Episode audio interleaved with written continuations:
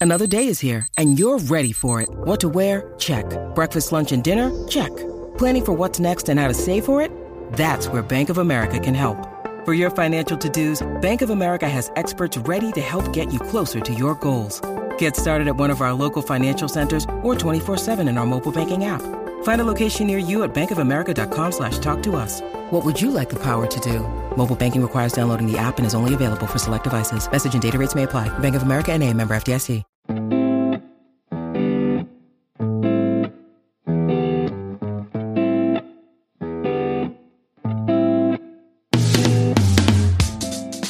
Hey, Alex here. Quick check in on the stock picks I've mentioned the last two months here on the show. Since February 16th, the watches I put up there um, is up 19%. And so far, the two watches I put out in March are up, ready for this? 56.7%. That's right, the watches I put out on the 1st of March and the 8th of March combined is up 56.7%. Now, if you're signed up for the newsletter, you'll be able to see the picks and the reasons behind them before they drop on this show. It's the first link in the description, it'll take you there, or go to marketadventures.substack.com. That's right, 56%. Today, I'm gonna let you in on the one stock I'll be trading for the next 30 days. Stay tuned.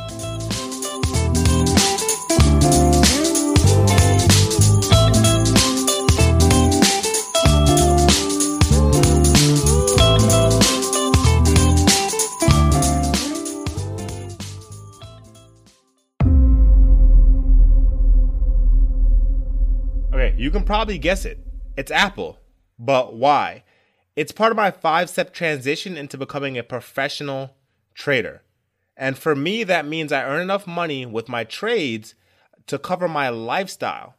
And I'll be working by choice because I do like my job. But I think I'm going to be going into coaching. That way I can trade during the morning and coach in the evening time. And I'm talking about specifically, I want to get my options trading strategy to a point where I cover my lifestyle. My swings trading strategy is good just as it is. I'm doing pretty well. As you can see, 56%.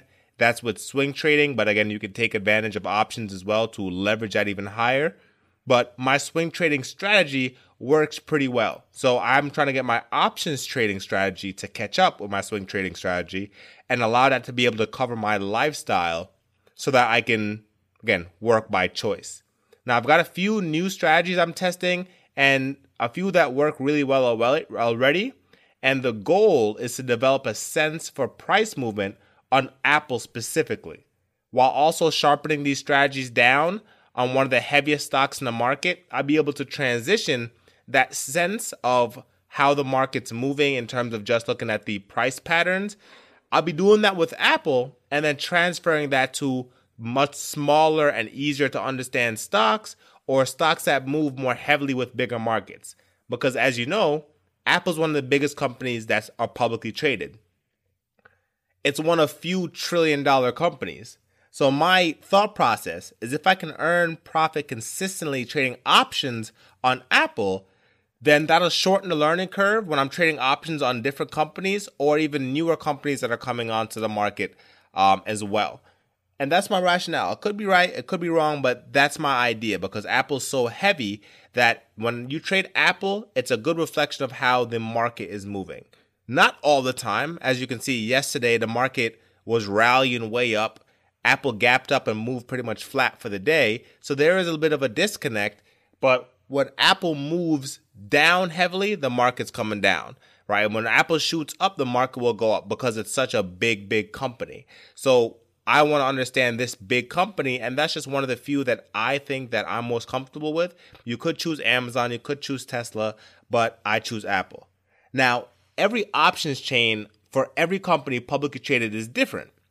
Strategies may be able to cross over, and a lot of times they do, and depending on your experience, and you can um, take your strategy and uh, adjust it, kind of play on the fly to whatever company you decide to trade. But most strategies or some strategies can go across different um different companies as long as like the float is you know similar the um the volatility is similar the industry is similar, you can kind of transfer over that trading strategy.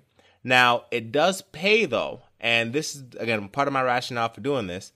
It does pay to become very skilled at trading just a few companies, right? So the smaller and more focused your watch list is, and the more skilled you are at trading the companies on your watch list, I think, and from what I've seen, that that'll pay better over time and you'll be more consistent over time with that small watch list as opposed to a big watch list. So not only am I doing this with Apple, I've already started cutting a lot of companies off my watch list and narrowing it down to just a few companies I'm super, super comfortable with. So for the next 30 days, my naked calls and puts will only be on Apple. Now, I'll do spreads on other companies, including Apple, that meet the trading criteria. Um, that's because those spreads are a nice, you know, consistent form of income. My strategy works across a few different companies, again, that are relatively close to Apple in terms of volatility, float, things like that. Um, and in terms of if I see rumors and news and the market moving a certain way, I'm going to take advantage of it with spreads because spreads to me are a little bit easier to put into practice than naked calls or puts. Because again, naked calls or puts, as I said in previous episodes, have so much to do with time premium and making sure that the the expiration date is on your side. So for me, again, I'll be doing spreads on other companies, but my nakeds will be only on Apple. Now, this is gonna work my mental muscles something crazy. My patience, my discipline, my mental muscles are gonna be ripped after this because I see opportunities in all these different companies, right? You see opportunities in all these different companies, and I just want to trade them. When I see a when I see a company rip I want to trade it. When I see a rumor come out, I want to trade it. Like when I see these things going through the market and I watch the market heavily for throughout the day because my job allows me to be able to do that. I want to trade all these opportunities, but again, I'm working that patience, I'm working that discipline, and I'm working that strategy. Um, so again, I can start narrowing down my list of companies, transferring that strategy over to different companies, and making sure that okay, I've got a nice consistent income, a professional level income with these companies. And if I want to, you know, create that fund account, like I talked about before, create that fund account and you know, play around with Tesla, play around with NIO, play around with all these other companies, I can do that too. But I'm sustaining my lifestyle with these companies, and I'm starting with Apple. So why don't you try this for the next 30 days? if watching the market can be a little bit overwhelming, looking at all of your watch lists and not just not knowing where to go and being paralyzed by your analysis, paralysis analysis, why don't you pick one stock, one company, and try to master the price movement. Try to master how the uh, participants react when that stock moves. And if you can master that, if you can master yourself and also master that company, and then again get better with your you know risk management your money management your timing you can make a consistent income within that company and then learn to branch out from there right it's a very good strategy if you feel like you're stuck stick to one or two stocks really get to know them really well and then eventually branch out as you've set up something consistent within that. So apple's my company. That's what i'm going to do and i'll keep you guys updated as i go through this process.